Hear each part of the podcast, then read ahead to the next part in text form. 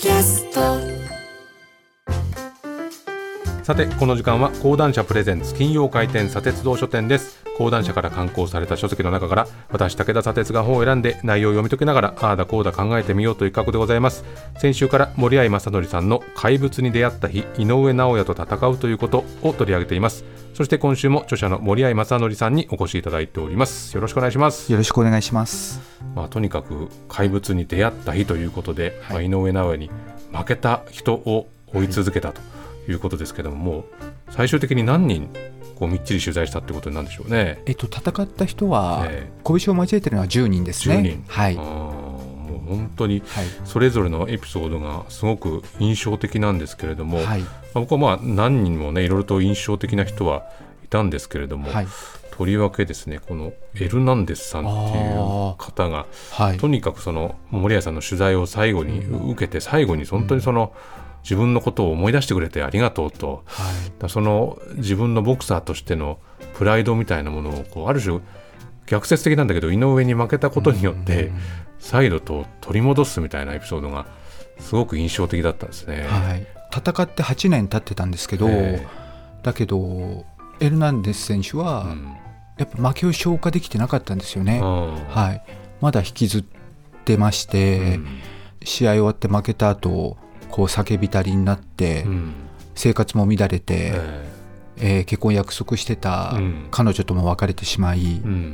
なかなかこう負けを消化できないでいて、取材も一切受けてなかったものですから、もう彼の中では自分は忘れられた存在と思ってたのかなっていうふうに思いますね。忘れられた存在と自分が思われていた、でも当時の試合の記憶は、それこそ先週おっしゃってましたけれども、明確に全てを覚えているということですよね。鮮明に覚えてましたね。あとこのオマール・ナルバエス選手という方が、これ先週もおっしゃってましたけどちょっとそれに通じるのかなと思うのは、メディアはその井上がリング上で繰り広げていることをいとも簡単にやっているように扱ってしまうと、まさにこれ森谷さんが新聞で記事を書くときにこう悩んでらっしゃるところですよね。いやこの言葉を聞いて、選手もそう思ってるんだなと、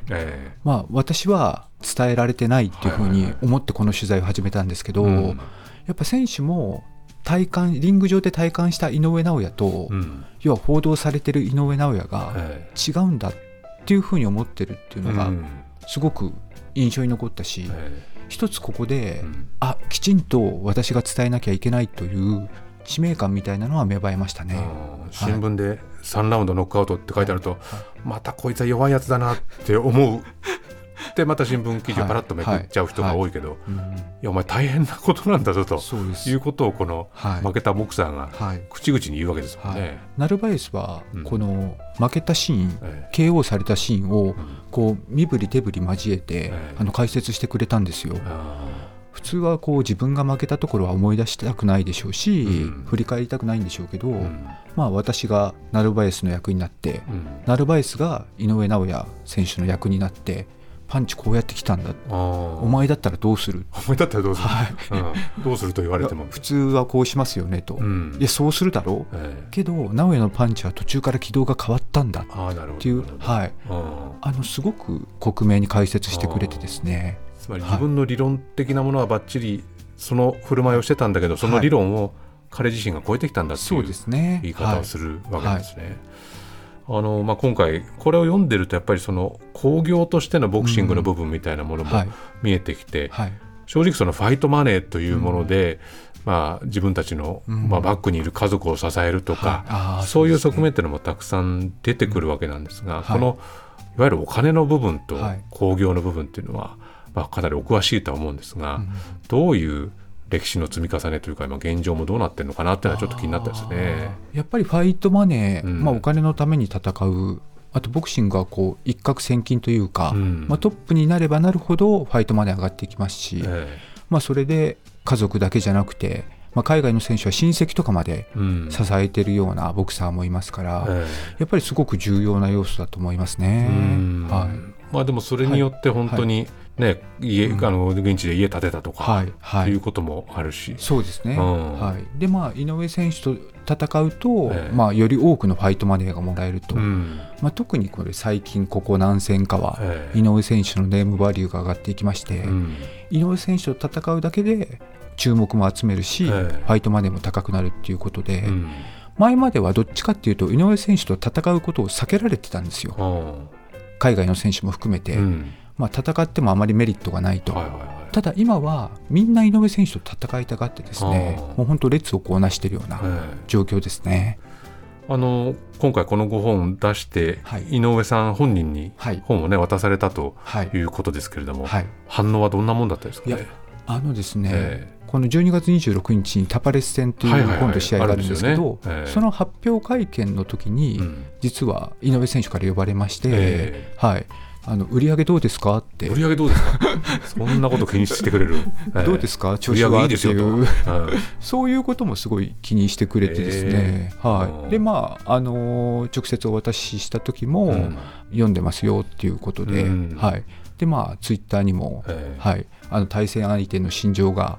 分かったのですごく良かったですって言っていただいてですね、井上選手にとってもすごい貴重な資料ですよね、はい、その負けた人たちが何を考え、はい、どういうふうにしようと思ってたってことがある種こうレシピのようにこう出てくるわけですもんね。そうですね、まあ、井上選手でも分からなかったことが、まあ、知りたかったことが、まあ、書いてあったのかもしれないですね、はい、相手から見た井上尚弥っていうのはどういうものか、はいはいはいっていうのが、まあ書かれてたっていうような印象を受けてくれたら嬉しいですね、まあ、これ本当にこの本を読むと分かるんですが、はいまあ、皆さんこう世の中的に井上尚弥っていう人はもう別格だということはおそらく分かっている方多いと思うんですが、じゃあどこが別格なんですかっていうふうに言われると、はい、現状どう答えますかねこれはですね、本読んでっていう話ではないいやいやいや、まあ、スピードもある、まあ、パンチもある、でまあ、ボクシングの IQ も高い、まあ、全てが、要は10点満点なんですよ、だけど私が思うのはやっぱハングリーさだと思います。ハングリーさ、はい一番はこれ5章 の、スパーリングを一番したっていう黒田正幸さんが言ってるんですけど、まあ、何が一番すごいかっていうと強くなりたいっていう貪欲さ、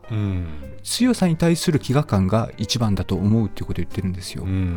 やっぱりそこが私は一番すごいかなっていうのは思いますね。強さに対する飢餓感っていうのはね、はいはい、なかなかこうパッと見ても、ね、見えてくるものでもないしですよね、はい、かといってその井上さんの語りからまた伝わるものだけでもないし、はいはい、それがやっぱりこう敗者を取材する中で、はい、その貪欲さっていうのが見えてきたってところがあるんですかね、はい、なんか皆さん言うのは、まあ、井上選手は誰よりも練習してるんじゃないかと、要は戦ってて練習量が分かるというか、相手の方がボクシングと向き合ってる、